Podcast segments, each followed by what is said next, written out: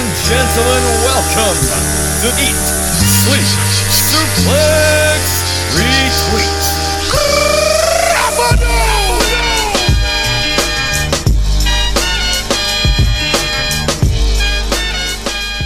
Yo, yo, yo, you're listening to Eat, Sleep, Suplex, Retweet. My name is David Hockney, and we are here to represent with a brand new feature show. Now, in case you haven't checked your calendars recently, the month of recording this show is start of June 2022, which is a very special anniversary for one particular WWE legend. Yes, and that's going to be the subject of today's show. We are talking about big match John himself, Alan. J- no, sorry, John Cena, who's celebrating 20 years in WWE this month. So, what better way to celebrate one of the most iconic WWE superstars than by looking at his career in another profile show? Now, obviously, given the size of his career, you know, he's been with WWE for 20 years now. We've decided that because it's such a jam packed career, we're actually going to split this across two feature shows. And we'll be looking at from his initial debut in 2002 for his first 10 years up to around the same time in 2012. So, but there's all that and more to come. So don't worry if you feel like we're missing out on the conversation here we'll be saving it for another show. But if this is your first time listening to Eat Sleep Suplex Retweet, first of all, where the hell have you been? Uh, but it doesn't matter. You can follow us on Facebook, Twitter, and Instagram at Suplex Retweet. Join us on the Facebook community page where we asked the listeners for some feedback on this John Cena show. What was their favorite matches and moments, and we will reveal some of some of the responses later on. And be sure to catch our YouTube content as well, which contains everything from Quiz Showdown to the conspiracy theory to Book It, everything in between that you like to to check out. It's all there. And we've also got Saturday Draft Live as well, the most important show of all, where we do our fantasy draft. But today, uh, joining me, I did somebody order a McLopez with cheese because I am joined by the one of the strongest performing teams of the previous season of the draft. We have Scott McLeod and Chris Anthony Lopez. Gents, welcome. uh, what an intro. And it made up for however that was you opened the show. I mean, the only person that could sound whiter than Dr. Thuganov Cena. We are the McLopez with cheese, and Dave is a very vanilla shake that comes with it. Word life. Basic economics. Word life. Yo, what's popping? What's going on, y'all? Happy to be uh, here. Yeah, it's good to have you here. And you know what, Scott? I'm actually glad you brought me up on that because I actually even considered doing uh, battle rap style intros for you both, but then I I had my I got my head screwed on and decided no, I am way way too vanilla for that sort of thing. But so if anything, if anything, disaster averted, shall we say? But we're not here to discuss how vanilla I am. We're here to talk about big match John Cena and his first 10 years of WWE and how we think it's gone. So let's kick off with this feature show. So, John Felix Anthony Cena was born on the 23rd of April 1977 in West Newbury, Massachusetts, where he attended Springfield College in Springfield, Massachusetts, and graduated in 1999 with a degree in exercise physiology. But he also was there as an NCAA Division III All American center on the college football team and following his graduation, he ended up pursuing a career in bodybuilding uh, by moving to California. If you recall the the promo that CM Punk did on the the program to I think it was either SummerSlam or Money in the Bank in 2011, he actually does make a reference to this, and it's uh, that's the case here. But did you also know he actually worked a stint as a limo driver for a short time? But the uh, unfortunately, the bodybuilding didn't work out too well, and he began training as a professional wrestler under UPW or Ultimate Pro Wrestling, where he debuted his character known as the Prototype. Now, Scott Cena's character as the Prototype would then go on to make an appearance in WWE's developmental OVW territory and stuff, and he became part of what was known as the OVW4, who graduated in, or sort of seen as the class of 2002, along with Brock Lesnar, Randy Orton, and Batista. But did you ever think in hindsight, you know, you thought, see, you see Cena dubbed as the prototype. Like, how does it feel looking in hindsight and seeing these four guys, you know, evolve to where they are now? Yeah, yeah, it's it's very early first stage Pokemon uh, for all four guys. When you look at them, they've yet to evolve into their final form, and I think Cena, as we'll go on to talk about with the success that he's had, like you don't always need to come from a, a purely wrestling background, as as we've just talked about. He was mostly in, in bodybuilding and everything. Obviously, WWE was looking for a body guys, and that's why he was snapped up so quickly. Something I don't uh, think a lot of people know is that at the same time he was training in California, I think he was in the same class before going to OVW as Samoa Joe, which is an interesting, like, given how different their careers would pan out. It's almost a shame that you know when the two were prominent features in WWE, they never got to actually properly interact. Mm. You're quite right there. And Chris, did you know that there was um, a, another series of OV, OVW talents, not just the OVW4, that you know we still recognize from the old Attitude Era days of WWE, where we had the likes of Shelton Benjamin, Charlie Haas, even Rico Constantino, who was uh, Charlie Haas's. Uh, second partner after Shelton got drafted. But there were also the likes of Lance Cade, Trevor Murdoch, and Sean O'Haire all in OVW. Like, what do you think it was about Cena that sort of made him stand out from quite a lot of these, shall we say, undercard talents? I mean, his his initial gimmick, right? Like the idea of the prototype, right? Like going back and looking at his matches, and like they've even we've even seen or they've released some of his OVW stuff, and it's crazy how much charisma he had at at that age, and especially with the crop he was around. You know, Brock Lesnar, this incredible amateur wrestler, Batista, dude was huge. Randy Orton, this third generation talent, right? And then there's John Cena, the guy who was the bodybuilder, you know. But look at him; he had the physique, he had the look, and OVW. I know it's this has probably been mentioned a thousand times, but this is almost like uh, just like pre NXT, but it was treated in a entirely different sense. It wasn't like the oh, let's go and train. It's we're going to train you, but this is a whole ass promotion at the same time. Mm-hmm. And the idea of OVW and like folks look back at it fondly they talk about it fondly from the things that i've read and and watched about in interviews and such but primarily john cena you can almost like if you have no knowledge of wrestling right and you were to present somebody the, the that that ovw4 of lesnar batista orton and cena i wouldn't be surprised if folks gravitate towards cena solely because of his look yeah, you got Lesnar and Batista, the bigger guys, and Orton, you know, the really good looking one. But something about John like stuck out from the bunch, and obviously we saw that once he debuted on SmackDown. Mm-hmm. Yeah, and speaking of his debut on SmackDown, this turns us now to June 27th, 2002, almost 20 years to the day at time of recording, where he answers an open challenge from Kurt Angle. And then after declaring that he possessed what Vince McMahon was calling on the roster to produce, you know, the famous ruthless aggression. He actually ends up putting a really good showing against Angle, albeit in a losing effort. And Scott, I think the key moment from this promo was not just, you know, that Cena made an impactful debut against, at that point, you know, a WWE veteran, but he actually got a lot of congratulations from the guys backstage, most notably Undertaker, who um, you know, definitely who was the I believe WWE champion at the time, and I think to get a sign of praise from the Undertaker is like the ultimate sign of of respect, isn't it?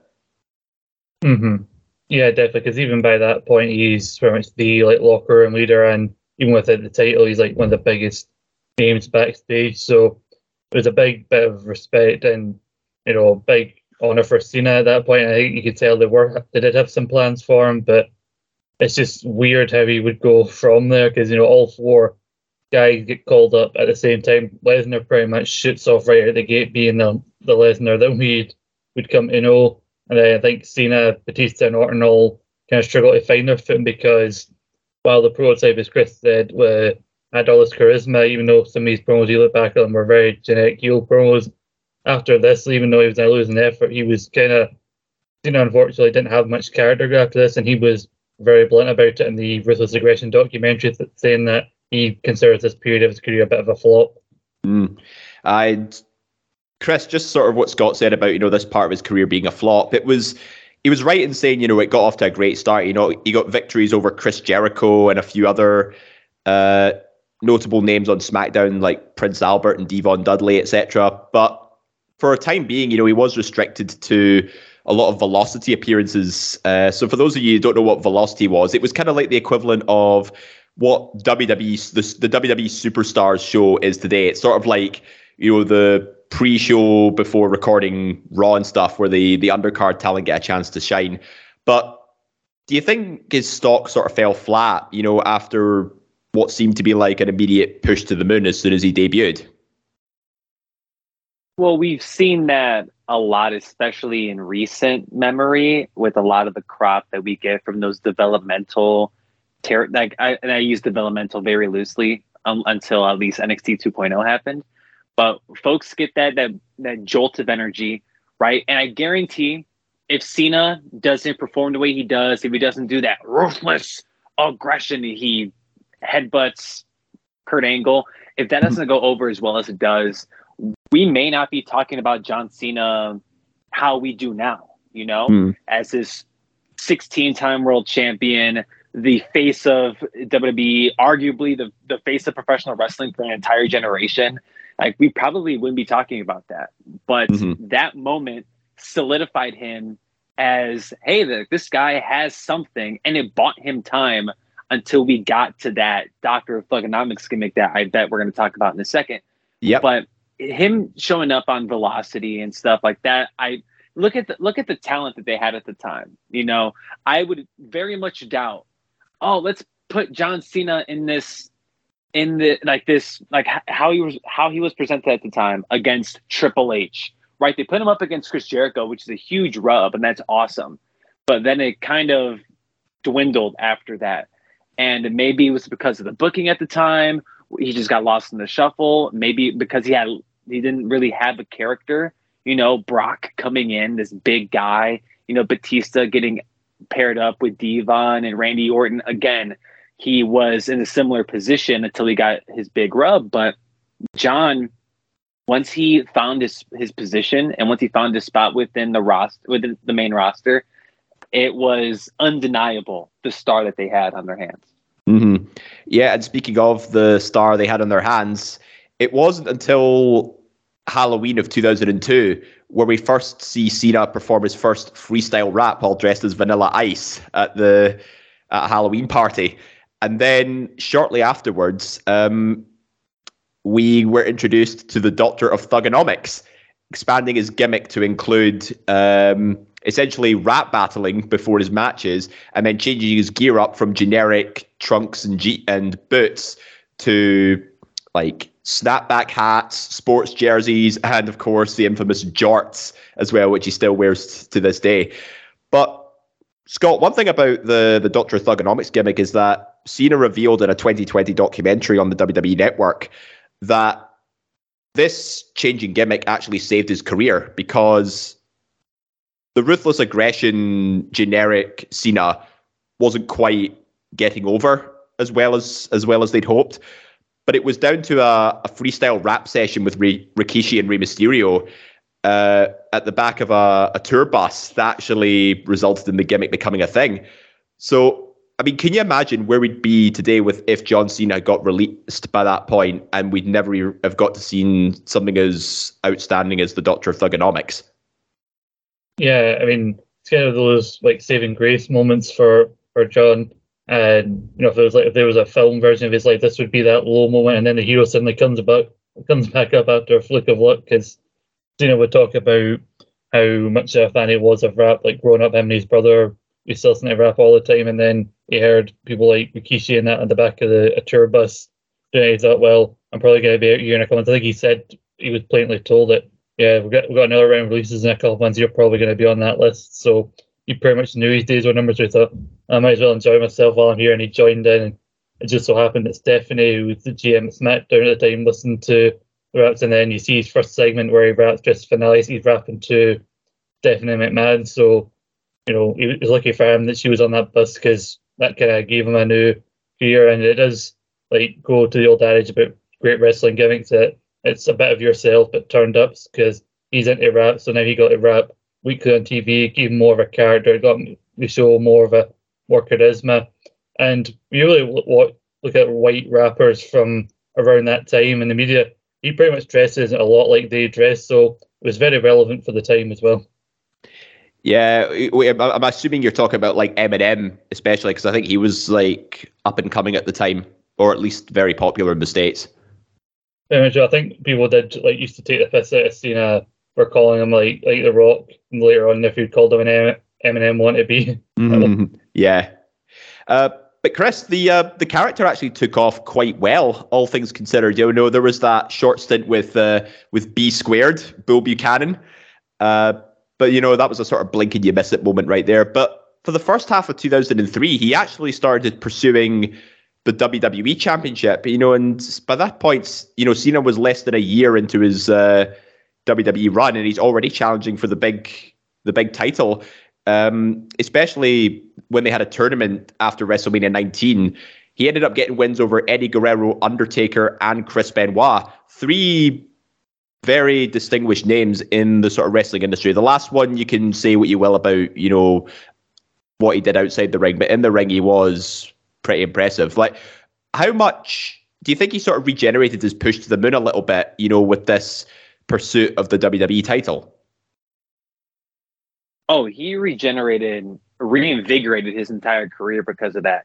Like the Doctor of Thuganomics gimmick, yeah, it gets clowned nowadays. and maybe hasn't aged well, what he was saying and how he was saying it, sure. But like imagine like for right now how Max Caster in AEW gets a reaction every little freestyle he does. Mm. Like it's the same it's the same four bars, the same style every time, but it's it gets louder and louder reactions every single week. And going back to 2003, that's the oh my god, I bet that worked like gangbusters. Just watching it on TV, going back, you know, and rewatching a lot of these things. John Cena must was white hot because it was unlike anything in WWE at the time. Who the hell else was, you know, in embracing hip hop within WWE and rapping as a way to diminish his opponents verbally, you know? Like, and yeah, we've had some great people on the mic, especially at that time. There were a lot of folks that were very good at promos, but John brought this different energy to it that made him stick out. So much so when he when he brought the gimmick back years later at WrestleMania, it's still got a big reaction. Folks were intro- that's how John Cena was introduced to people with his with his oversized football jerseys, his big chains, word life.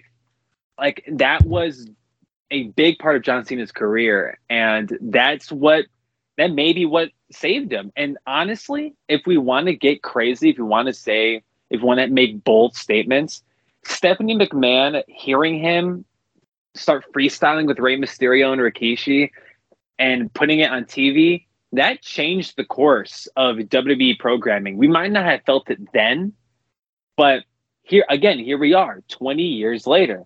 Without that, we don't get John Cena how what he will become and who knows what WWE programming looks like without John Cena in it. You you mentioned the idea of him possibly getting released.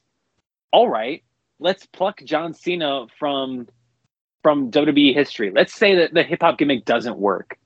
You know, he doesn't get those those victories against Benoit and against Guerrero. You know, in a in a in a main event program, right? And he gets released. What does history look like then? What mm. is WWE's status within pop culture? You know, John is the John Cena is the biggest name to come out of WWE. Like, yeah, there's there's Dwayne the Rock Johnson. He was he did not wrestle as much as John did. John made a name for himself doing the pro wrestling stuff and then did the movies and then came back. Dwayne took a very long break from wrestling. And hmm. yeah, he came back and it was awesome. It was rad. But John Cena, people underestimate how big John Cena's pop culture footprint is. Everybody knows the oh you can't see me. Everybody knows that. Everybody knows who he is. But damn, he was the face of pro wrestling to a big audience, to a major audience for over a decade, for well over yeah. a decade. And Nah. it all started because he was rapping on SmackDown. Yep, and you know, you brought up some very good points about you know he became an actor, he became a, a rapper, releasing his own album as well. We'll uh, we'll touch Yep. up on that in just a bit, but I'd like to take this Yeah. opportunity. Yeah. Yeah. I could Jen, add into what some things that Chris was saying about how big like Cena character was on, on SmackDown at the time. I think part of the reason it became so popular is because well, I think SmackDown at that time in the early two thousands, you know, brand split era or the initial brand split era that is, uh, it was seen as a wrestling show. And uh, while he's improved over the years, the more he's you know been around at the time he was still fairly new, and so maybe he wasn't the flashiest wrestler, the most technically sound, but he was clearly the big one of the biggest characters that SmackDown had, and Mhm. so I think that's why helped him stand out because people forget that this, the Doctor of Thuganomics gimmick started off as a heel character, but quickly got like really over to the point where he had to organically turn face, and well, the people know that when they were wanting him to turn face, then that he'd pretty much be staying in that position for a long time, despite what people would have said. Uh, and yeah, you talked about the WWE title match with Brock, uh, the introduction of the FU, uh, or now the attitude adjustment to kind of mock the the F5. People forget that Brock went in as the face and Cena the heel, which to modern fans might seem weird. Mhm. And then he got even bigger, bigger like feuds out of that because of how over he was getting. You know, the next SmackDown pay per view, he's the heel against the Undertaker, and he got a feud mostly on TV against Eddie Guerrero, which it culminated in a, a parking lot brawl, which a lot of people talk about. Yeah, the parking lot brawl was actually, I think, one of Cena's better matches within his first uh, year or so. I think just because I think that I think that was Cena's first pursuit of the US title as well, but he wouldn't receive it until WrestleMania 20. But one thing I will like to touch upon again, and I think this is what made his character so popular with the fans. One thing I should note about early 2000s was there was very little in the way of like political correctness and it was still very much sort of having the hangover from the Attitude Era and stuff. So people were still sort of testing the boundary with what they could say on TV. And WWE itself wasn't a PG product back then, so you, they could say a lot more stuff. And I just want to share some of the the freestyle raps, which I, I mean, just reading it out loud, and I was listening to it as a as a teenager. You think like, how did you look in hindsight? You think, how did they get away with this stuff? So this is one from Ju- this is from March 2000 and th- no, sorry, July 2003 and I'm I have to I have to apologize to Ross here because uh, it's um, talking about Billy Gunn on this one. I think he's the subject of it. So some of the lines include. You can't see me. I'm a legend. You should pay me some respect. And if you're late on paying me, I'm going to come and collect. So now I wrestle Mr. Ass, the dude who likes to suck it. Torrie's a cover up, bro. We know you take it in the bucket. Like, Whoa! I mean, to be fair, he has just he had just spent the previous year in a tag team with Chuck, where they implied that they were, you know, more than friends. So mm. continuity on the show. that's incredible. Oh, wait, wait to see the second half as well. It's like, hey, I'm not nervous because you got this weird fetish with butts. I'm scared because your favorite food is sausage and nuts. You can't handle the truth, Billy. You'd rather feel up, Chuck. You don't want to wrestle with me. All you want to do is.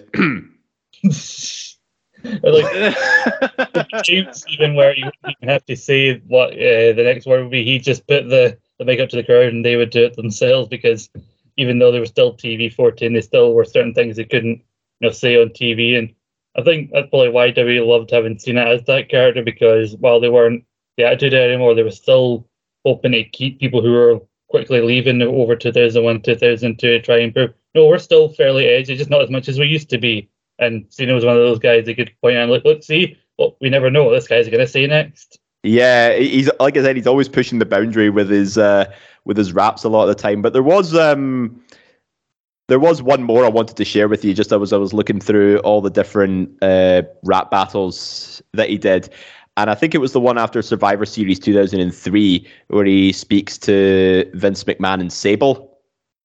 Don't know if you guys remember that one.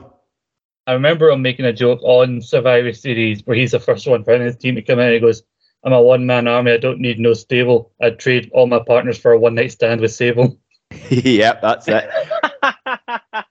Uh, now, the one I was thinking of was um, it was uh, ask your slut. She's only with you for the money, Holmes. When she's done stealing from you, she comes to tickle my funny bones. wow.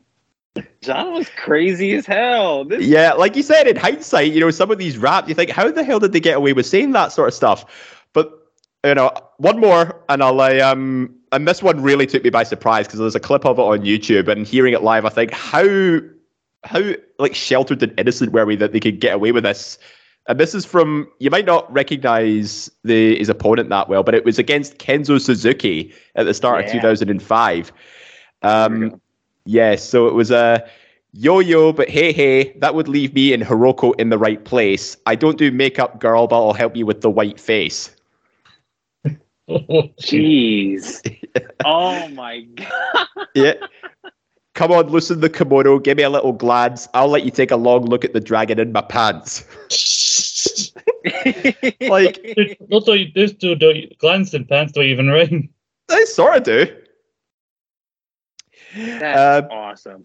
Yeah, I mean, this is I think this is the reason why everybody started to, you know, even though Cena was still technically a heel and he sort of naturally turned into a face, it's these sort of edgy, edgy lyrics that I think got people on his side because you know people like to see people push the boundary a little bit, you know, see what they can get away with, and I mean, everybody likes a good roast or an insult as well, and I think that's essentially what these were. They were just freestyle roasts at the same time, but. I think maybe that's also a source of a lot of the hatred for Cena uh, in the later 2000s as the PG era goes on because, He wasn't allowed to do it. yeah, for someone who used to be so edgy, he seemed to be the face for from what a lot of people saw as a more sanitized, kid friendly product. Mm. But yeah, um, going back to his in-ring career, he ends up winning his first title, the United States title from Big Show, uh, WrestleMania 20, and throughout 2004, he's uh, he went he went on to win the title an extra two more times. But this was when I think Cena really started came into his own. He was getting a really good mix of opponents, you know, with like Rene Dupree, Booker T, Billy Gunn, RVD. Um, and he even ended up having that outstanding best of five series with Booker T, which culminated at No Mercy. How much do you guys remember of that feud? And you know, what was what? How do you think Cena was in his first reign as United States champion? I like Chris go first on this one. I mean, WrestleMania 20, winning that belt, uh, I I remember watching that because I mean I wasn't watching wrestling around that time, but I'm a big fan of John Cena and I've seen that match a plethora of times. And like it may not be the best match ever, but yo, that US belt and what that and what that would become, you know, I'm a big fan of the spinner belt.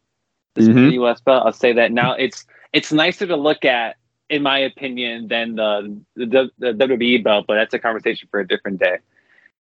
But the, what he would do going forward, like you mentioned, like the stuff with Booker T, like the best of five, I kind of wish we got more of that. I know it's kind of like it's it's a nice way to drag out a feud, but you know, Booker T was he was he was the man at the time. Like, I love Booker T, and I love Booker T, and him like doing doing his stuff with with Booker and uh, soon to be Carlito. I, I think he was wrestling Carlito a lot around that time. Like Mhm. I was a I was a big fan of what John was doing, and again, like he was just exuding this this loud personality, and match it with a guy like Booker, it it just makes sense. And I know we got some crazy stuff around that time too, if I'm not mistaken, with Vince and John and Booker. That I'm not gonna I'm not gonna repeat what words were said on on live television. But with with John again, this this was also a very formative time of his career, and damn, I thought it was rad. Yeah, and you know, you brought up Carlito as well, who essentially, you know, I think that was one of the most bitter feuds that he had during that time. You know, it was a reason Cena had a reason to really go after him. Uh, Yeah. particular, well, he obviously had to get written off because he was fil- away filming the Marine, the first Marine film, and and this was stabbed at the club. yeah, that's right. I think that was the first sort of major high profile feud that I picked up on, and I, I was really invested in it at the time because, you know, obviously still being new to the wrestling scene, you sort of you sort of think, you know, what's kayfabe and what's real and stuff, but obviously, you know, it was for kayfabe purposes in hindsight, but it was for good reason because you know Cena was becoming that popular. He was taking the next big step into pop culture as a whole. And then when he came back, you know, we did we only had a couple of matches with Carlito and he ended up getting injured at Survivor Series that year. But instead, we were treated to not just the new spinner belt at Armageddon that year, but we also got a pretty one-sided street fight against Jesus, the guy who allegedly did the incident. It was, Yep.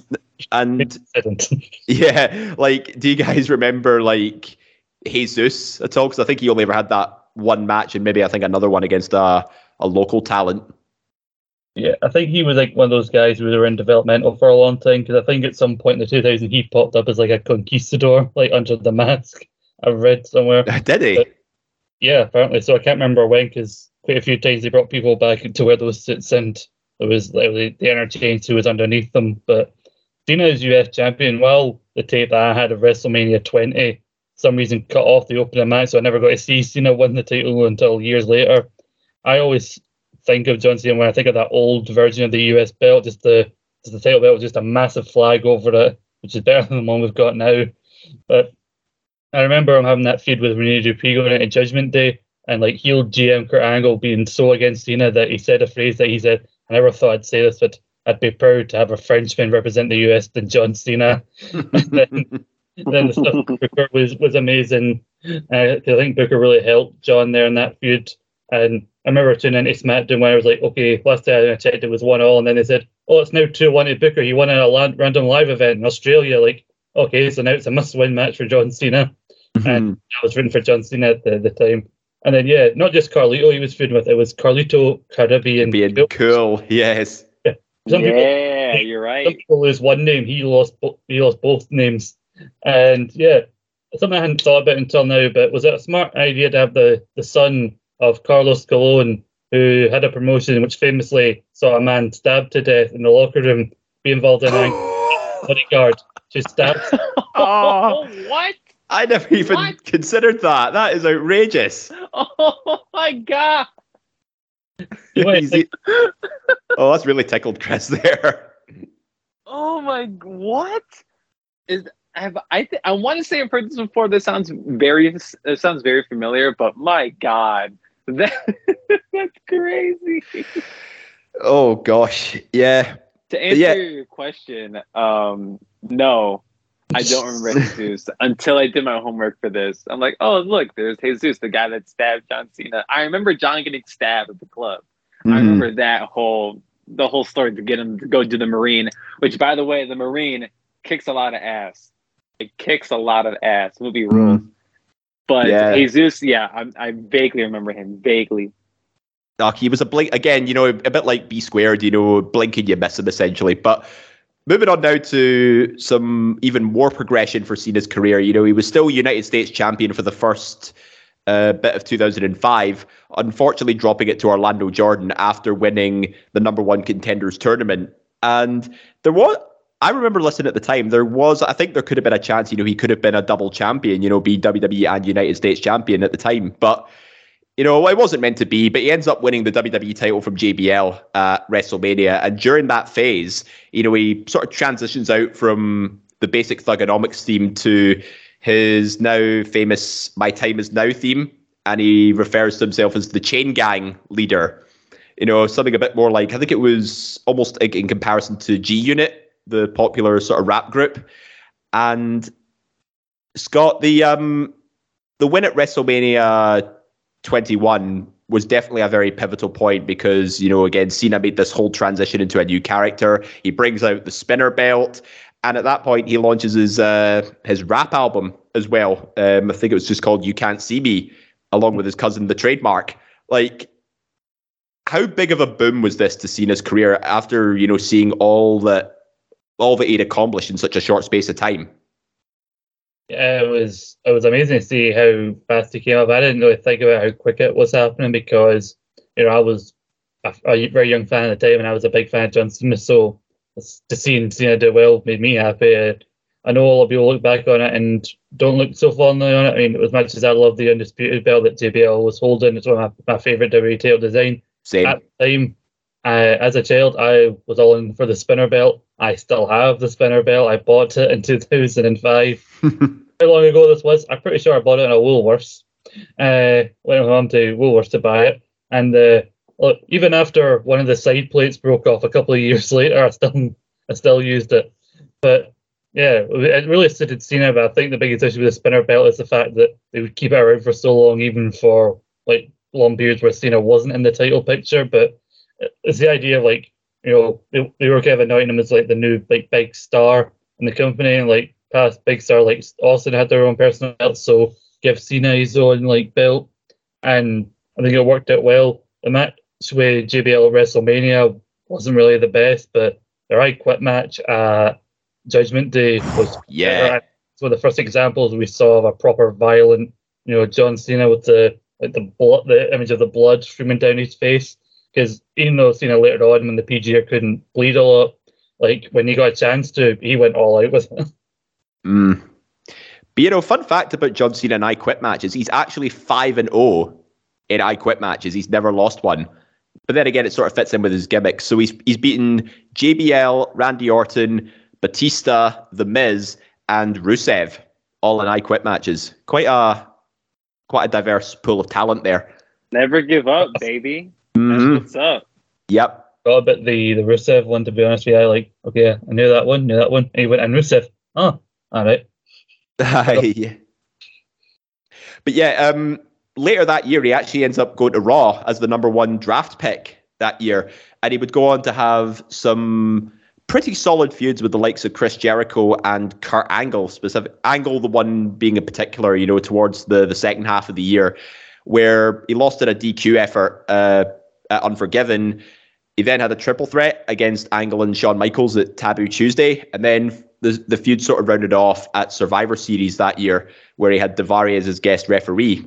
But this Scott actually became a point where I think the crowd was starting to sour on Cena a little bit. I don't know if it was because you know he was sort of devolving into this sort of Superman character. The battle raps weren't as frequent, and you know were people just getting a little bit bored of him at this point?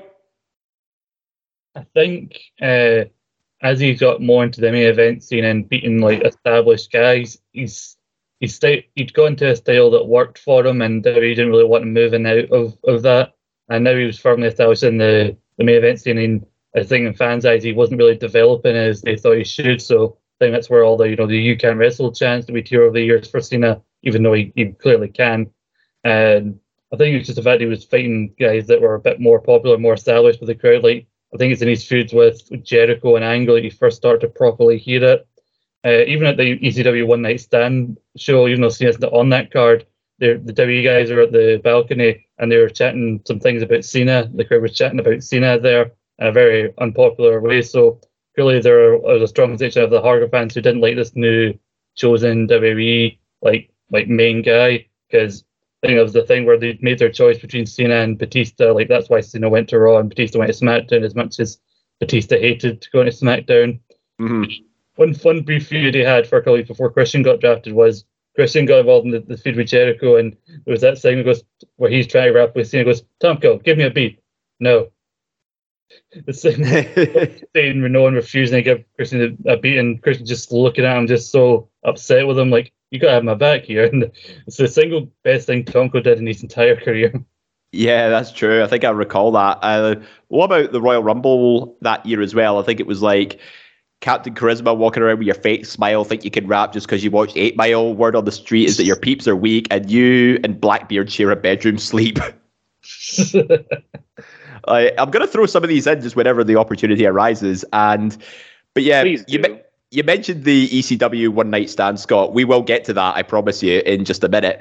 But I think when the point where I think we really started to see the crowd go against Cena, it was WrestleMania 22 uh, in his match with Triple H. Now, bear in mind, this match w- was in Chicago, and we know Chicago is a very, they know, we all know what kind of crowd they are, you know, that we know how they see wrestling in general. You know, when we see them at live events and stuff. Chris, you're from Chicago, right? Oh, damn right. Aye. So, what's your opinion of the Chicago crowd as a whole in their response to Cena, given that he's not really overly popular in the town? So Chicago is just it's one of those quintessential wrestling towns, you know. It may to me I I I mean I'm biased. Like I'm as we're recording this, I'm sitting in Chicago, so it's very hard for me to shit talk it.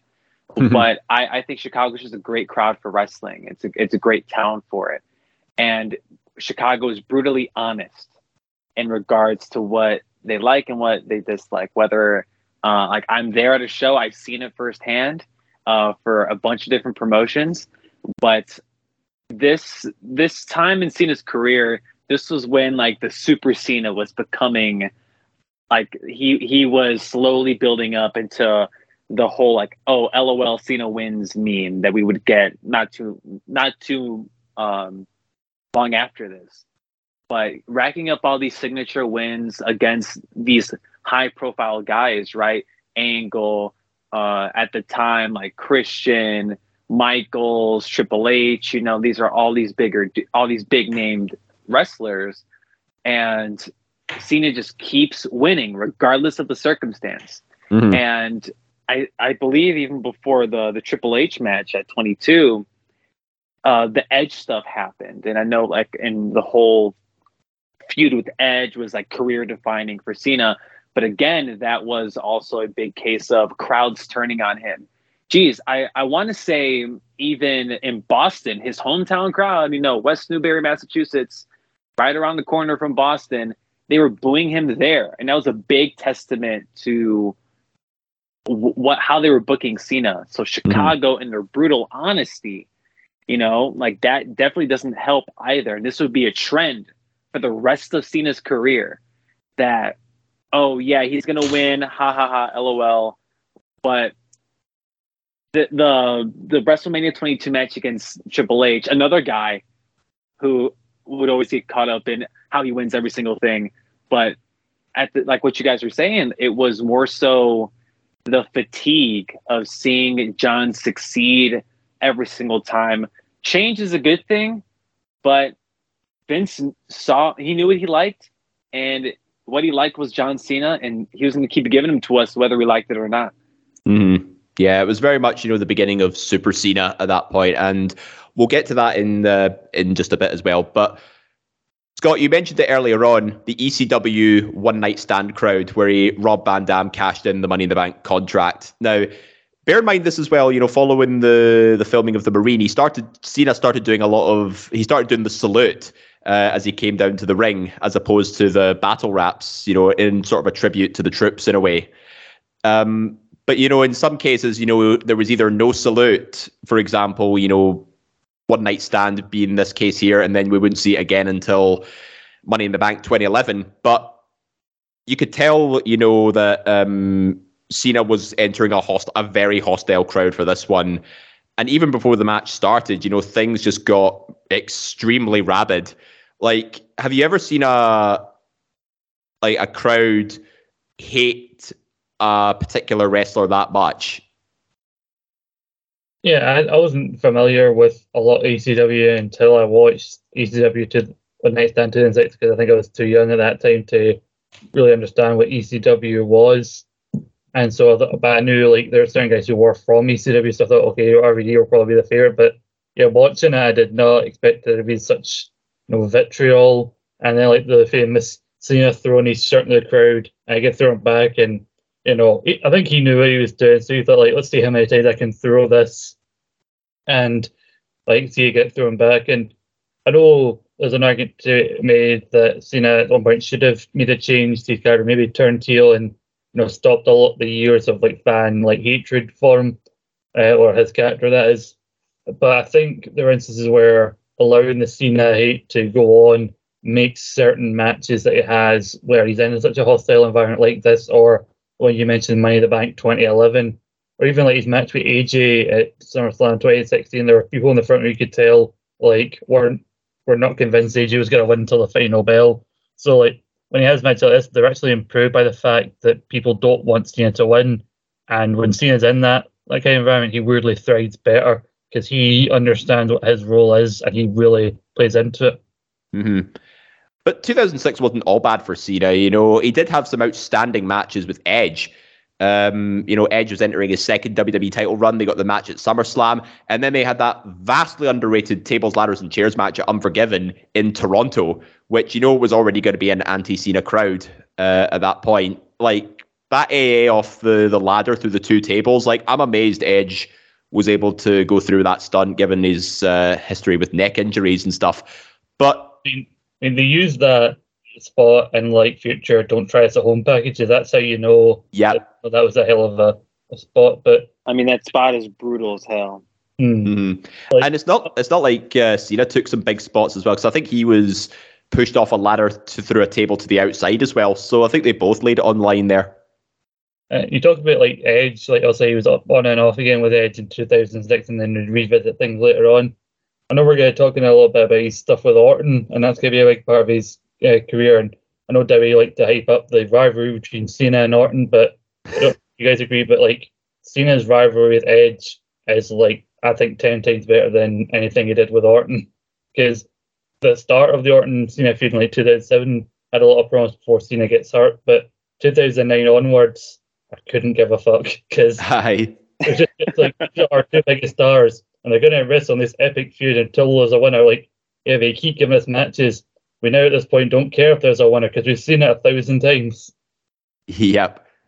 But that was the beginning of what would be Cena's longest WWE title run at over 13 months. And as you said, lo- losing it um, due to injury, unfortunately, had to relinquish it. But um, it wasn't off to the best of starts, unfortunately. But before I, I go to that, that WWE title run included another main event match with Shawn Michaels, followed by an, an incredible 47 minute marathon match in the UK, which I think is people still regard as one of Cena's best matches ever. And then he then goes on to have alternating feuds with Randy Orton, Edge, Shawn Michaels, King Booker, Bobby Lashley, and even Mick Foley popped up popped up at one point.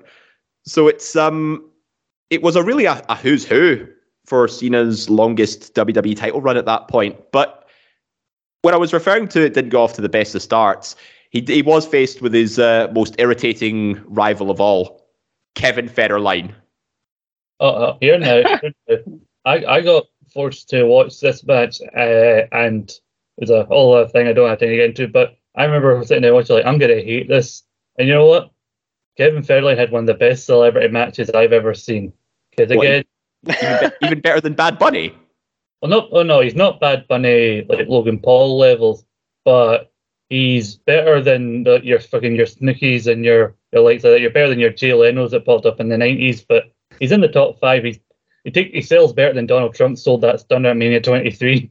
He's still better than Vince stole the stunner at WrestleMania 38. Honestly, give it a match a watch. It's not much in terms of moves, but you know, Mhm. Kevin Federline plays his part well. And But it's wait, a cameo from Yun Manga. Wait, there was a battle rap though. Oh, You want to you want to knock on these people, K-Fed? You must be dreaming. You see, they hang with a marine. You're with a dude who likes semen. Are you? are you mad, Johnny Nitro? You don't got the nuts to hear me. And if K-Fed wasn't around, I'd be spearing Britney. Jesus. Christ. Like, I think that was his last ever battle rap. I think, according to the archives, apart from you know, obviously when he brought it back in uh, in his feud with The Rock, but yeah, I think that was probably the last one he ever did. And who better to uh, drop it on as well against somebody you know who wasn't universally liked at that point? That's incredible. I I love that so much. And like what what um the, the whole Kevin Federline of it all. I can't believe that happened. I I wonder if John's talked about that um in in the last couple of years, you know, looking back looking back at his career cuz his career's not done by any means, but like there's I I would love for John Cena just to have like a like a beat for beat breakdown of his career cuz I want to hear about his whole stuff with Kevin Federline in excruciating detail. Like I, I want to hear every single conversation they had and every single piece of it. But that that part of his run, you know, like in Scott, like you mentioned uh, the the edge of it all, which I I'm a big Orton Cena guy, like because that's when I started watching wrestling was when Orton and Cena were like Cena was the super babyface and Orton was the the dickhead heel and he was bald headed and gross and weird looking. but I I I love them and they were wrestling each other all the time. I had no choice but to but to watch them. But like what you said, the Edge feud, I think that was the career defining feud for him. Mm. Um, like, and I don't want to just say that because it happened first and it was the big high high profile one, but it was Cena like Cena and Edge were those like they were the two guys again, the babyface and the heel, and Cena was getting booed everywhere he went. And you mentioned that Unforgiven match in Toronto. That was the like that crowd hated Cena. It wasn't ECW one night stand where they hated everyone that wasn't wrestling for ECW, Mhm. but that Toronto crowd was ruthless Mhm. aggression and they they wanted i mean people just wanted something different but again john would prevail and granted it was in a crazy ass finish but that edge feud along with the other ones that you mentioned andy with the um you have the um like you have the stuff with Shawn Michaels and Shawn Michaels my god like he was like the the match on Raw that he had was one of the better matches that, that I've seen on Raw, and in and its and its entire run, and I'm I'm so glad I'm so glad that that one run contains so much good shit. Like you don't even have to mention the other runs that he had he had after that. Up until Mhm. that point, that's a Hall of Fame career in itself, and I'm I'm so glad y'all mentioned that. Yeah. I Um, I think 2007. Sorry, Dave. I think 2007 was like the year where he Cena basically went, "You think I can't wrestle? Watch this." Your kind of thing is like. I've even heard some of his biggest detractors talk about he's like oh he's Rumble 2007 Last Man Standing match with Umaga or as Regal would always say Umanga manga. and Manga. Shawn Michaels matches like this man got some decent matches out of the Great Khali. Uh, a, a Yeah, match that were yeah. like, oh, they think Cena can't wrestle. Who's a worse wrestler? Uh, get that lumbering off over here. He'll main event the next pay per with Cena, and then basically using Cena to try and see uh, how ready Bobby Lashley was at the time to be like in the main event picture as well. Like that Great American Bash match, I think is fairly underrated. oh yeah, definitely. But yeah, the TLC one still 100%. Unforgiven 2006 as a whole is probably one of the most underrated pay per views I've ever watched because we've got a Hell in a Cell match at that pay per view as well between DX, the McMahons, and the Big Show. But still, Oh, yes. very big comedic spots in that as well. But 2008, um, bear in mind he was ruled out with a pec injury right before No Mercy and had to relinquish the title. He returns to the Royal Rumble in one of the most epic returns ever, about two months ahead of schedule, and he goes all the way to the main event of WrestleMania against Randy Orton and Triple H. But funnily enough, he actually wouldn't win the world title until much later in the year after going through uh, a feud with Batista at SummerSlam, and he ends up getting injured again. Uh, herniated disc in his neck, uh, which required surgery. But he was back in around the same time he was out for his pec injury, and then comes back to defeat Chris Jericho for the the World Heavyweight Championship. So again, it's it was mostly a bit of a injury filled year and a few sort of undercard feuds for Cena in 2008. But coming back in around 2009, he sort of carried that on a little bit. You know, you know, he had the last man standing match with Edge at Backlash. I think the WrestleMania 25 that year was a little bit underwhelming, given that it was stolen by Undertaker and Shawn Michaels, uh, which was a one match WrestleMania. And but then we'd see the return to the the Randy Orton feud, Scott, uh, where I think Triple H and Randy Orton feuded for the first half of that year, but then Cena and Orton would go on to face each other in like uh, face each other at SummerSlam. They had the I, the aforementioned I Quit match. They then went to Hell in a Cell, and then we culminated it for that time being with the 60 minute Anything Goes Iron, Iron Man match at Bragging Rights. And I don't know about you, but do you think this was one of the most mental matches that you've ever seen? I mean, looking at 2008, it's weird that they decided to get keep him out of the but I think they were hoping that people would warm back up to him because he got such a big pop upon his return at the Rumble because nobody at that time knew just how much of a freak, like Wolverine-esque healing factor he seemed to have. Like, nobody thought he'd be back because they were all saying, oh, Cena will probably be out for a year or so. Uh, so nobody expected him to come back at the Rumble. And then then he also holds the World Heavyweight title a couple of times, which when I think of Cena as world champion, it's hard to think of him with anything other than the WWE belt because you know I just don't think of him holding the big gold belt. But the stuff with Orton around the Hell in a Cell and the Iron Man match, I I remember coming back into wrestling around that time, just as they were building up to the bragging rights match, and like not real in time, like watching the video package, a very well put together video package, by the way, though, of the, the, the matches they've been having about from 07 onwards. And like, oh, this is, I get tuned back in to see the end of this big feud. And I rewatched it years later. This wasn't actually that great. But the Mhm. Iron Man match, I think some wrestlers do well in that stipulation, and this one felt like they were basically, we need to make this no DQ and throw everything at it just to keep fans' attention. And you knew they were desperate because they had a spot where Orton literally tried to kill Cena via pyro. yeah. Yeah, I remember that. And it was 60 minutes as well. So I think the last time I think we've seen a 60 minute Iron Man match was uh, Brock and Angle in SmackDown 2003. So it, I think it was quite a quite a treat to see. I think they'd actually done an Iron, there's a forgotten Iron match on Raw in 04 between Benoit and Triple H. Yes. which obviously is because obviously forgotten because Triple H because of Benoit's uh, you know the way he passed, and you know people also forget that that match was ended and one swung in Benoit's favor thanks to a run in from Eugene of all people. yes. Uh, I think less talk, we talk about Eugene, the the better. But before we move on to the sort of 2010 era of Cena's career, we have. I did mention at the start of the show we did have uh, some community page interaction about what people liked were their favorite moments and matches from Cena's first 10 years, and I'm going to share some of these with you just now. So. Callum Bennett says his match at WrestleMania with Shawn Michaels and his match with CM Punk at Money in the Bank. We will get to that. But yeah, both excellent matches there. Jack Graham says, I always enjoyed his rivalry with, with JBL, some good times. Ryan Dalgleish says, going with nostalgia, the Carlito feud is the first one I can remember watching. That feud always sticks out to me as one of the ones that got me into wrestling in the first place. And then Sean Smith added, he survived a nightclub stabbing. You come Look, to and to add to that, and Dave, but, to add to that for a second, I, Yeah. I like that like you're you're running through your uh the 2008 until 2010 with John Cena, but and Scott mentioned it for a moment. He talked about it, but we can. My favorite, possibly my favorite John Cena moment of the 2000s Mhm. was that Royal Rumble return.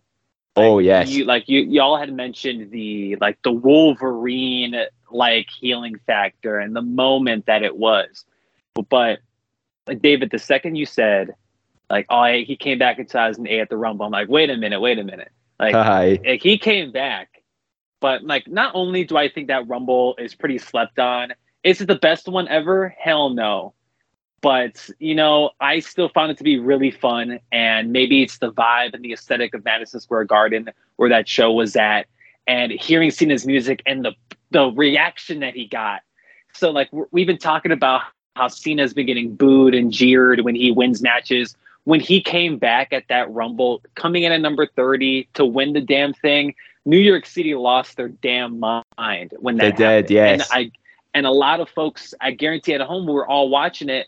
We all lost our collective shit too. Like that was a moment, and I, I know in recent Rumble history, we've gotten a lot of big Rumble returns on a big Rumble moments, but to me, that Cena one is incredible, especially at the time in 2008, where we're really like the the crop, the the main event talent isn't as main event as it once was, and we're slow we're slowly entering that that PG dark era of WWE that we're probably going to get into in a 2nd Mhm. But with what we had at the time at Madison Square Garden in New York City, Cena coming out, and it was it was a moment in time. Like it was it was crazy as hell.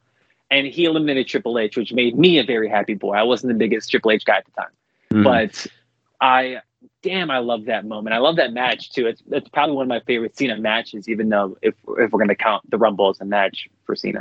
Yeah, no, that's fine. You know, I think that moment deserved a bit of beefing up as well, especially just given the reaction of Madison Square Garden as a whole. Same with the commentators as well, because I think, you know, their reaction alone pretty much sold the moment, as did Triple H with his like "what the fuck" face on his look on his Right.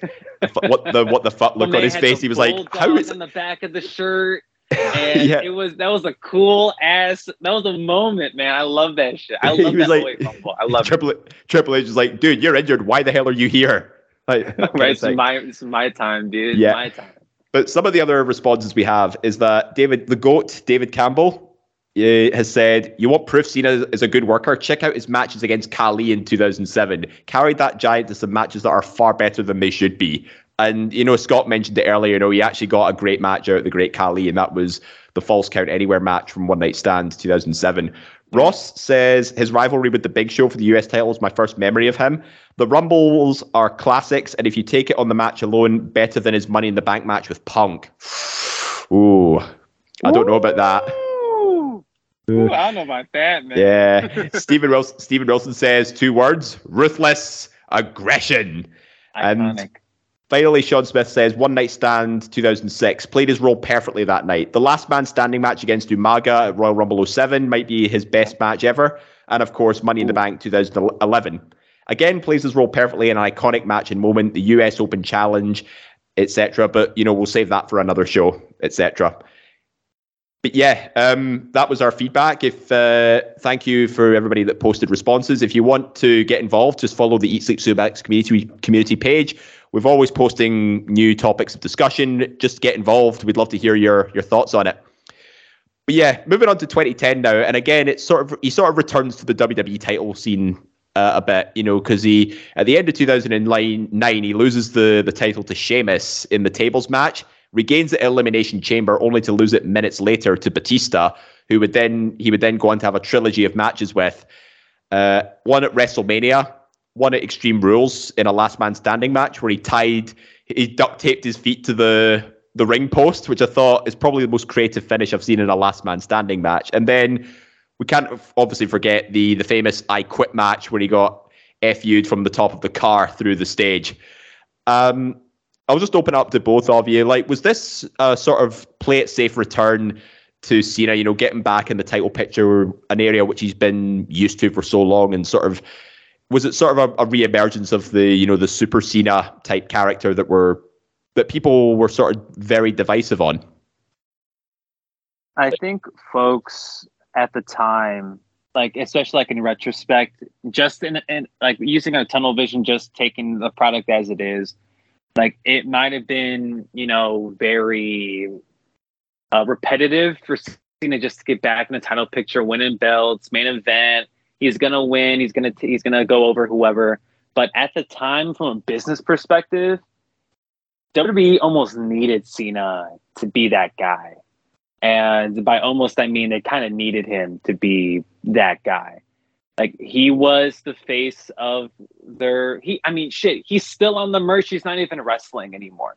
You know, like at least not for now. But John, he was that larger than life superhero, and especially again that damn moment at the Rumble, that 08 Rumble. The more I think about it, the more I think it's my favorite moment ever. just basket it, yeah. But it's so good. It's so damn good. I'm so glad you brought that up, David. But Yeah. the um the damn the the the early 2010s, like the 2000 oh specifically 2010 with Cena.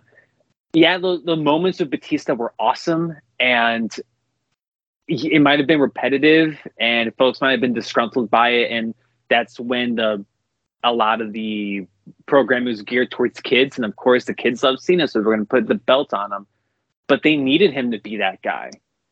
Like they Mhm. tried to, they tried to do it with Sheamus. They tried to do it with guys like Del Rio. They tried to do it with others, and it just didn't work. And there were, of course, some that did work, and we're going to get to one of them when we talk about 2011 Mhm. but it was it it was the right decision at the right time for for business it, it was it was the right choice Well, speaking of right decision at right times, uh, Scott, I'd like to talk to you about his angle with the Nexus. You know, and that oh sort shit of yeah, and that pretty much summarized Did the John Cena really kill the Nexus? I'm pretty sure a debate uh, yeah. by us, the experts, proved that he didn't. So Mm, I don't know about that. I still, I still, it was moving on. I still stand f- fully behind the the theory that Cena did kill the Nexus. Uh, but yeah, the Nexus was WWE's biggest anti-authority sort of faction. You know, given that you know there were so many of them, seven in one group, and they basically went completely against WWE's practices after being allegedly mistreated in the initial game show format of, M- of NXT. But you know, big, uh, big, big match to fill for them. They got the main event of SummerSlam in a seven-on-seven match, and Scott, I have to ask you again. You know, despite what was said in the debating chamber, I just want to get your personal thought on this. Do you think the Nexus should have won that match? It's, it's hard to, to look at because you look at the, build of the, the story, obviously, they, they built up so much that, you know, this was a big thing for WWE, that Team WWE needed to, to win. But, you know, if they had a proper long term plan, then yeah, you could have had a downer end into one of your big pay per views, as long as you had something bigger planned later on. Uh, and so while it would have been kind of a, well, let's have a downer ending, more think about it, yes, they should have won. And I, I think it's worth looking up uh, Wade Barrett this clip from his tour with Inside the Ropes where he talks about uh, that decision. Like he also didn't agree with it, and he said about how there was even up to a point where on the day they thought they were winning and they'd been told that they were, and then like oh, seen it. Uh, Vince apparently said, "Oh, I need a, a feel good ending to the show, so John's gonna gonna go over at the end." And I don't think John was the one who personally went to Vince. He wasn't like a Hogan or a Shawn Michaels back in the day saying like, "Oh, I need to go over. I need to stand till the end." But mm there has been people like Jericho and Edge who basically said to him, like, you know, if you actually go to Vince and say we should have the Nexus go over, then he'll listen to you. But Cena didn't feel like it was the right thing to do, and then so Cena by Cena didn't orchestrate it, but by not helping it, really inadvertently helped kill the Nexus. Inadvertently, I mind, because yeah. like like Jericho even jokes about it when he and Edge were on a podcast together talking about it. He said Cena came back to the court and he's like, okay, that wasn't the right decision. You're like, yeah, you think we tried to tell you. yeah, but um, despite that, Chris, um, at one point, Cena is actually forced to join the Nexus after losing to Wade Barrett, and you know he does go along with it, especially you know with being threatened with termination if he doesn't. So it was um. I mean, well, firstly, I'm sort of getting it in two parts here because you know he did wear the armband, but he still kept all his regular merch on, you know, the the Captain Fruity Pebbles t-shirts and multicolored hats and stuff. But um so do you think there could have been more that they would have done with it? And the second half of it is, do you think this was a missed opportunity to turn him heel again and really sort of embrace, you know, the whole Nexus membership, given that, you know, the Nexus had t-shirts out, hats, merch, even had wristbands out which Cena obviously wears a lot of. So, again, I, I let me let me preface by saying maybe Vince was on to something at the time from a business standpoint, having Cena go over, having Team WWE go over, and not having a big bummer ending to your second or third biggest show of the year. I get that. But now that that's out of the way, of course the Nexus should have won. It's a big missed opportunity for every single member of the Nexus, right?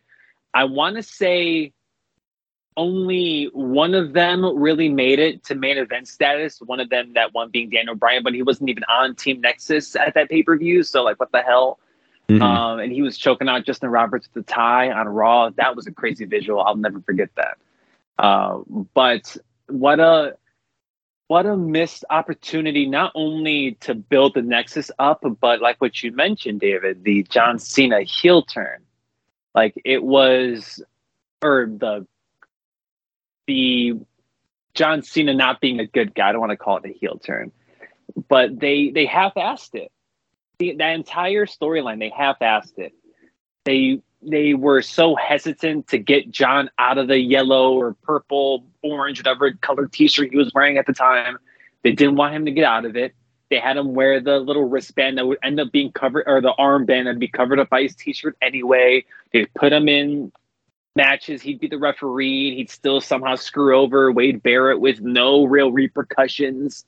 Mm. Oh, he's fired. He's right back on Raw the next week. Oh my God, he's killing the next. Like it's it's this whole I remember at the time watching it and thinking that John Cena was the coolest guy on the planet. And in hindsight, they really could have used that to build up those guys, you know, Heath Slater, Darren Young. Shout out to Michael Tarver.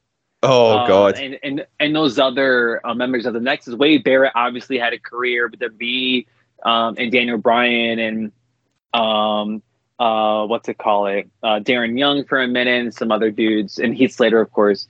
Yeah, but Slater not Gabriel, all yeah. of them, right? Not all of them really crossed that threshold of the mid card or lower mid card. And I think with this feud, you could have done something different with them.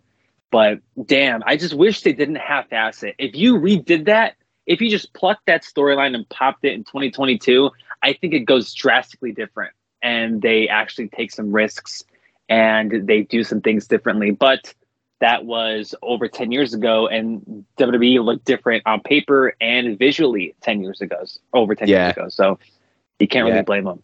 And you were everything you were saying about you know he gets fired after screwing Barrett out the title, but he still comes back anyway. It it was it was a very half-assed attempt to you know Cena just me- essentially messing around with the Nexus and not really have any clear direction. And Yep. as the the cold steel cherry on top, he gets he literally buries Wade Barrett under 23 chairs at the TLC pay per view that year, and that basically puts a a full stop on that feud before he returns to the WWE title picture. Like, If we didn't have Cena taking out the next individual, would we have the iconic CM Punk moment of John, you spilled my diet soda? Oh gosh, yeah.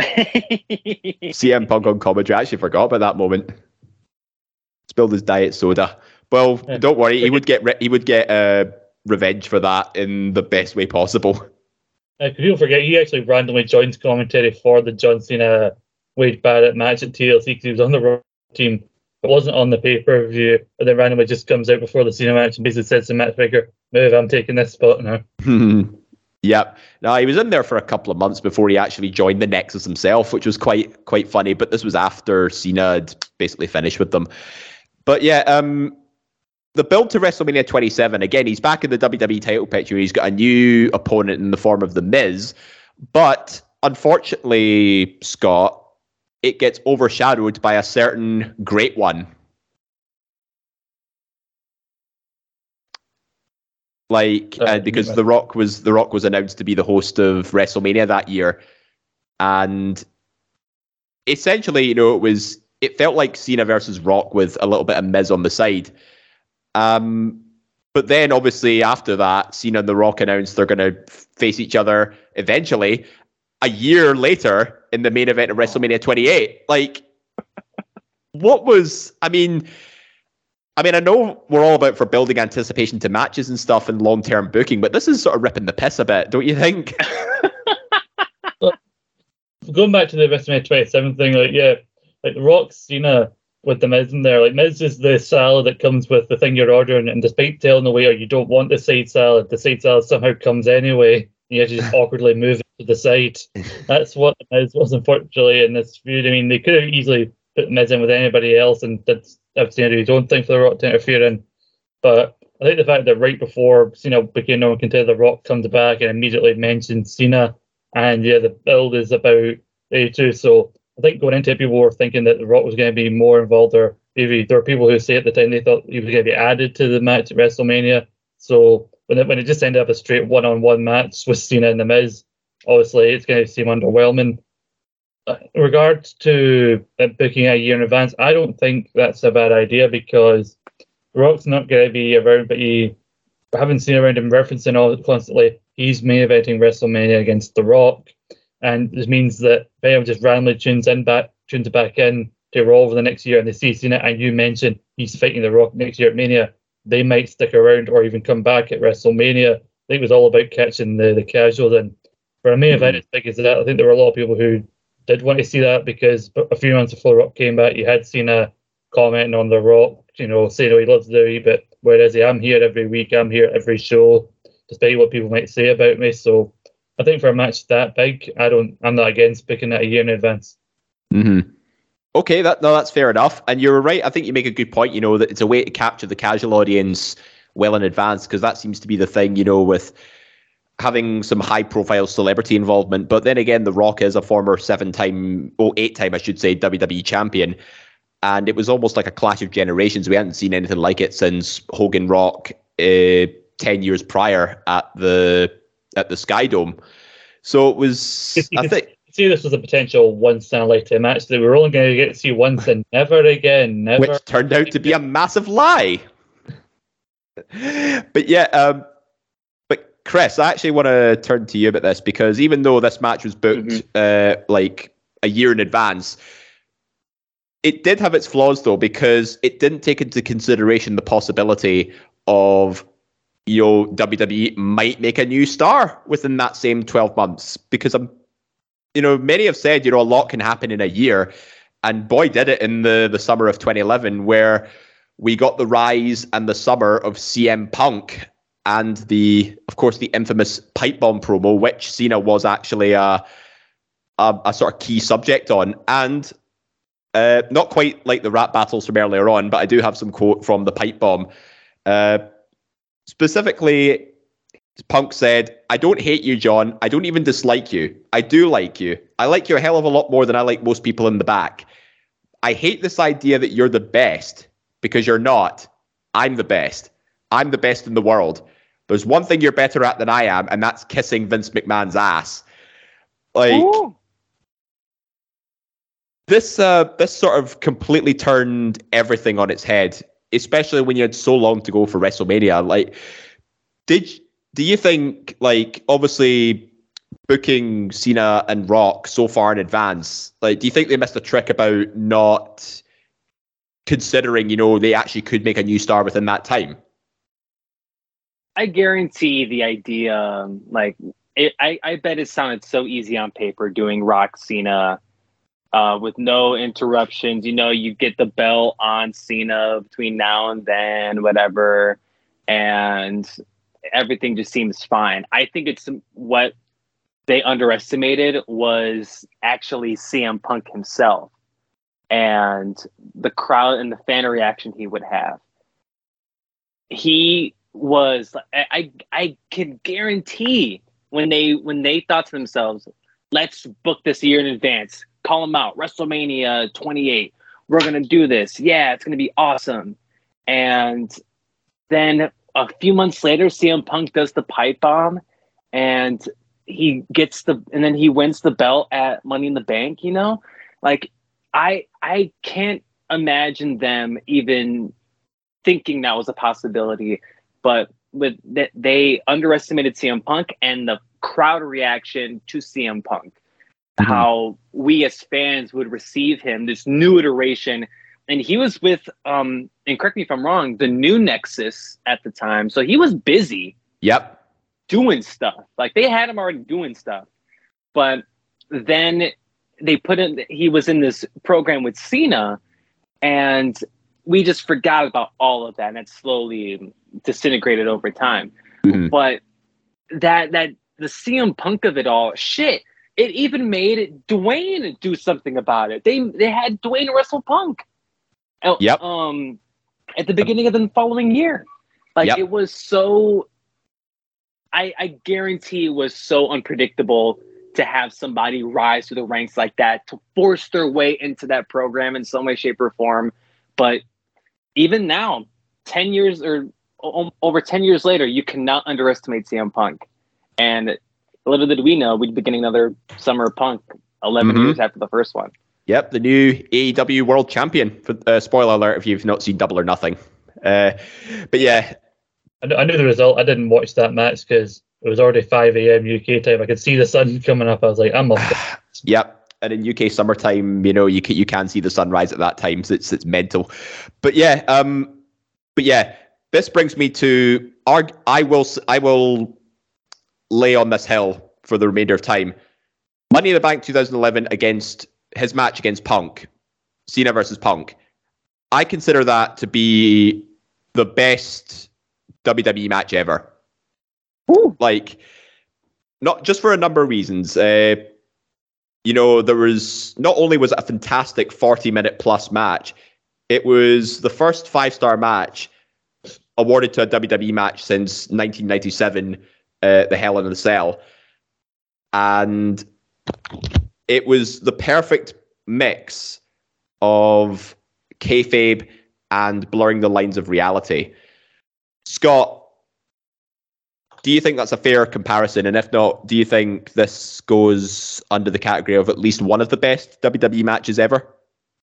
In regards to being the best WWE match of all time, I respectfully disagree. Not to That's not, fine. not to comment on the quality, it's always a matter of opinion. I say as one of one of the greatest all time. It was the best match of that probably of that era, given that it was unlike anything we were seeing at the time.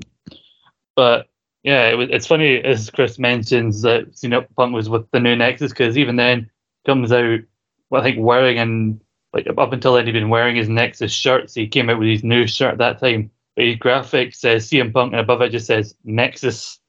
Uh, make no mention of that. And yeah, it was like it was a hell of a match. Was a lot of unpredictability about the outcome of it. And then you had that moment at the end with Punk leaving and never knew what was going to happen because then they were teasing, oh, we're going to fire John Cena. But like, yeah, but no one actually believes Cena's going to get fired because he's got the announced this thing with The Rock next year. And then like, they even had The Rock do a video on Cena, which Punk played during their contract signing. Yep.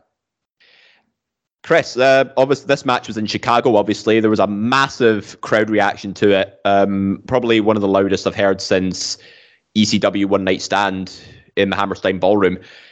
Um, and I think Jerry Lawler summed it up best on commentary. It's uh, CM Punk in that match was treated like a demigod, and the only comparison in terms of crowd response this had was is that it was if the Chicago Bears were in the Super Bowl and the Super Bowl was being held in Chicago. Like, do you think that's a pretty fair comparison of how that crowd reacted to that? Oh, 100%. It's it's still one of the loudest crowds that we've seen in WWE pay-per-view history. It was the the the pay-per-view had one of it was going to be one of two outcomes. One, CM Punk wins, the Allstate Arena absolutely loses its mind and we are all happy and cheerful that Punk has the the title or they have Cena pin Punk in Chicago, and the Allstate Arena is burned to the ground. so it was. I think they made the correct decision, and the story behind the match is absolutely incredible. And Punk, when he's gotten the time to talk about it, you know, signing a contract that day uh, to do the match, and he, you know, the whole build to it, the whole nexus of it all. You would you would have no idea unless he um un- unless you watch the the name the name title or the name card pop up on the screen. Hmm that this fire burns of it all. This was still this fire burns punk you know? And it was just a spectacle of a match now david to your point of the the you said the best wwe match It's ever? my personal favorite WWE match of all time. Oh, okay. Yeah. I mean, it's it's definitely in my uh yeah, I would put it at yeah, I I could put it I would put it up there too. Uh, both of them at the time, like this is maybe like peak peak punk in WWE alongside um Cena, who I shit, I think Cena got better over time. But it was still a like a spectacle of a match, and it's probably the most w- WWE match, if that makes any sense, of all time. They're these these two high profile guys in a very very loud hostile arena. There's run-ins. There's there's McMahon trying to do the screw job thing again. Ring the bell, ring the bell, and Cena's like, no, stop it, stop it, stop it. Um, like Laurinaitis gets laid out, and uh, Cena's like, I'm gonna win this my way. Gets back into the ring, gets he gets put to sleep, and then Chicago loses its freaking mind. Yep. But it's so overproduced and so overdone that I I think it's probably the most WWE match ever. But damn, is it good? If, Mhm. if someone puts on that match, you're gonna sit there and watch the entire damn thing. Like Yep. it's that entertaining and it's that good, and it holds up to this day. And Yep. especially at the time where they weren't doing the, the, the whole indie style that they would um, that they would be influenced by over the remaining decade, with, especially with all the in, independent talent that would soon take over the main roster. Mhm. It was it was crazy as hell watching that match, and to think that they would have another barn burner um, in the beginning of 2012 on Raw, nonetheless. But that that Money in the Bank match, it's a staple of WWE history, and I think you can't tell the oral history of the company without mentioning that match. I, I think it changed the game for them. Yeah, and it was right to do so because Pro Wrestling Illustrated and the Wrestling Observer newsletter both awarded it the feud of the year and the match of the year for 2011. So, I mean, that's how big of a turning point it was. And, you know, looking at all his championships and accomplishments, Cena has accomplished a hell of a lot, you know, for somebody who was, you know, considered, you know, the, the white meat babyface Superman character with all the different multicolored shirts. I mean, looking at his first 10 years, he had Feud of the Year with CM Punk in 2011, Feud of the Year in 2006 with Edge, uh, Feud of, well, no, sorry, um, most popular wrestler of the decade in 2000 to 2009. He was most popular wrestler of the year for 2004, 2005, 2011, 2012, and was ranked number one of the top 500 singles wrestlers in the PWI 500 for 2006 2007, and then later on he would win it again in 2013. But we'll save that for another time. Uh, but in terms of you know matches of the years, he's delivered so many bangers. Especially you know I think that there've been some have already been mentioned in the community chat and by us here today. He won another one in 2007 for the match with Shawn Michaels on the UK Raw that went 47 minutes. Like a very, very big hidden gem when it comes to great matches and feuds. Now, I think Scott, looking, yeah, sorry. I think looking at all the accolades that you say, Rex, having it for years still, like even going into like recent times, there were still a lot of people who held a lot against him for past, you know, booking decisions around him, not things that he was directly in control of. I think someone like Cena really helps redefine what the phrase underrated can mean because mm. people think underrated means somebody who doesn't get opportunities and, you know, is better than people like probably give them credit for. But like, but then again, like you can see, like he is great and like he's one of these tales, and like how can he be underrated? Like, well, he's underrated because a lot of people mistake why he gets all those opportunities, not just because he's the corporate guy, but because he gets all these main events. Because, you know, to kind of paraphrase uh, JBL, he is big match. John, you know, he is one of the best in that big match situation. He's one of the guys who, when the company gives him like the the title in the top position, he's the one who helps carry it better than anyone. Mm-hmm. Yeah. And just sort of going into this last segment for his first sort of 10 years or so, there was a brief stint where he had the Rise Above Hate moniker going. You know, he, again, he challenged for the WWE title against Alberto Del Rio a couple of times. He then teamed with The Rock, funnily enough, uh, to to defeat Awesome Truth at Survivor Series, a match that was dubbed Never Never Before, Never Again, which was pretty evident given, you know, they're both sort of semi retired now. Uh, Scott, I'm really sorry, but the embrace the the embrace the hate feud with Kane was horrendous. And I know Kane's your favorite and all that, but is it fair to say, you know, that this whole feud was just a waste of time and a bit of a filler just to sort of plug any missing gaps on the road to WrestleMania? Oh, I accomplished several goals that made people think, what the fuck is that mask Kane's now wearing? It gave Cena something to do for a couple of pay per views, and it firmly allowed WWE to say, "Oh, you got your thing with Zack Ryder. Now back down you go, Zack. Down you go." Aye, put him in the wheelchair, just chuck him off. I fucking hated this story. Honestly, Aye. Kane comes back at Terdo. He's coming back with a mask on, and then I see the mask that he's wearing. But then he's wearing a weird welding mask above it, like he's going to go work in his garage. And in this they have a random brawl that the Rumble and then the ambulance match and then the whole thing with Eve Torres and Zack Ryder, which helped nobody in the end. And then yeah, the Hosky. Yeah, he lost a broski for a Hosky. And then made a Hosky music video like as part of his YouTube show. So okay, briefly, if you're a fan of that YouTube show, it briefly benefited that, but in the long run, killed his like run in WWE and you know, I think the whole point of it was tease Cena might actually turn heel and he's up to the Rock, which I think he should. If, I, if there was one particular time across the 20 odd years that he's been wrestling, the one moment should have been in the feud with the Rock right before Miami could start doing it in the Rock's hometown because Cena has a weird habit of fighting people in their hometown, which I've just noticed during this show. But he was going to get booed regardless in Miami, so you know, he might as well just turn heel then. Like the one sign they, they had that one moment on Raw where they were going to say, "Oh, look, Cena's getting angry now. Maybe he will finally turn." And it's just Cena doing an angry like Miz girl impression to the camera, just he just doesn't say anything in his interview with Josh Matthews. He literally just stares stares a hole in the camera and and you, you gave the best description, you know, he gave it his best angry Miz girl impression. like, "Oh, Cena's Cena's getting angry. Cena, Cena's going off the deep end." No, it just looks like he's, he's having difficulty passing a shite.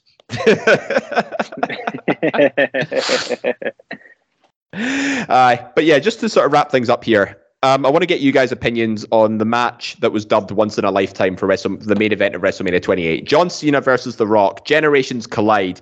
You know, it's Captain Fruity Pebbles versus the Great One. And, you know, Chris, I'll start with you. What was your thoughts on the match itself? I mean, to me, this was my first time watching The Rock wrestle. Um, like at the time, how old was I? What was this? 2012. 2012, so yeah. I was, oh God, I was 14 at the Mhm. time. And I was, it, I knew the, obviously the legend that was The Rock in pro wrestling. And I was familiar with Dwayne Johnson's work. But like to me at the time, like this match was like everything I needed it to be. You know, this, the, the once in a lifetime and at least I thought at the time this would, this would be the only one we'd get, and I thought it ruled. You know, again, this very highly produced angle, and it's two of the best talkers, and them legitimately having beef with each other. At least at the time, I didn't know that, or we didn't know that, or maybe we did. We, I don't know, but it was like a genuine like butting of the heads and especially with them talking about it after this whole angle happened especially after the second one like there was like a genuine disdain for each other. They they weren't they worked with each other for the sake of working with each other. Mhm. and i thought this first one that we got was awesome. To me it lived up to the hype. And although it may not be john's best match ever damn it was something that I something that I will carry with me. You know, it's The Rock and John Cena, the first and at the time only time we'd seen it, and it was the clashing of generations. And The Rock going over just made sense, and it was cool. It was a it was a finisher overload, but damn, I thought it was awesome, Mhm. and I, I I love it. I think it's I think it's rad. It may not be Yeah. the best thing ever, but it's it's cool as hell. Yeah, definitely. Scott, um, obviously the finish of the match, you know, Cena showing a bit almost heelish tendencies a little bit, you know, stealing the the people's elbow taunt. It looks like he's going to go for a, a people's elbow or five knuckle shuffle at least, and then Rock counters it with a rock bottom to get the win.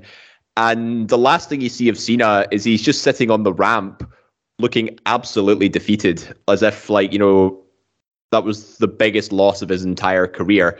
Do you think it was the biggest loss? And do you think his reaction was pretty much justified after later what we'd find out during is what was going on outside the ring? Yeah, I mean, it was probably one of the biggest matches, if not the biggest match he's had at that point, and then he, he loses and a storyline like he had the match won, then chose to do the whole taunt, and that's what cost him. And he could see like disappointed himself for doing that. And I think they had a real opportunity to really make this deep. Let me call it like the worst year in his life. And yes, there were some things in his personal life that like that would fit that. But like, you look at his booking, like he get, he wins at the next pay per view over someone he shouldn't have, and he gets to win bloody money in the bank. So, like, if he just kept him losing quite a bit and gave him some more big losses, he would have really fit into the storyline. But at the time, I remember being so hyped for this match. I loved this match, and like one of the better examples of someone coming back after years to like take kind of this kind of spot. And I think this really should have main evented. This did what the Hogan match with The Rock should have done and main evented over the title because sometimes a certain match is bigger than the title. And if Punk Jericho went on after this, then the crowd really would have been dead. I mean, I'm sure you'll cover it in part two, but yeah, Mhm. you had the WWE title going on last and who should have been in it in the next meeting, that's a different story. But for this one, when we thought it was just going to be the one time, I agree with this being the main event. Yeah, no, I think you're. I think you're right. I, th- I agree as well. It was too big a match to not main event. Although booking it in advance, you know, I think you look back on it, it's a little bit. You're a little bit dis- divisive on it, but I suppose it was means to an end, and given how big a profile match it was, I think there was no way they say they couldn't do it any any earlier or later, I should say. But yeah, that's going to do it for this feature show. This has been part one of John Cena's 20 years in WWE to be continued. So, just to sort of reiterate, um, if you enjoyed today's show and are looking forward to the second half of John Cena's career, be sure to follow us on social media at Facebook, Twitter, and Instagram at Suplex Retweet. Follow us on YouTube. Join our community page. Uh, Eat Sleep Suplex Retweet. We're always posting new topics to discuss and obviously get involved wherever you can. But yeah, all that remains for me to say is uh, thank you to my panel. Thank you, Scott. Thank you very much. And thank you, Chris. Man, it was a, it was a pleasure. It was an honor. And that second part, man, you have a lot of goodies in that second Mm. part, talking about Yep. his back half of his, of his career. Watch this space, okay? So be sure to subscribe and stay tuned as part two will be coming your way fairly soon. I've been David Hockney, and this has been the John Cena Career Profile, part one. See you next time.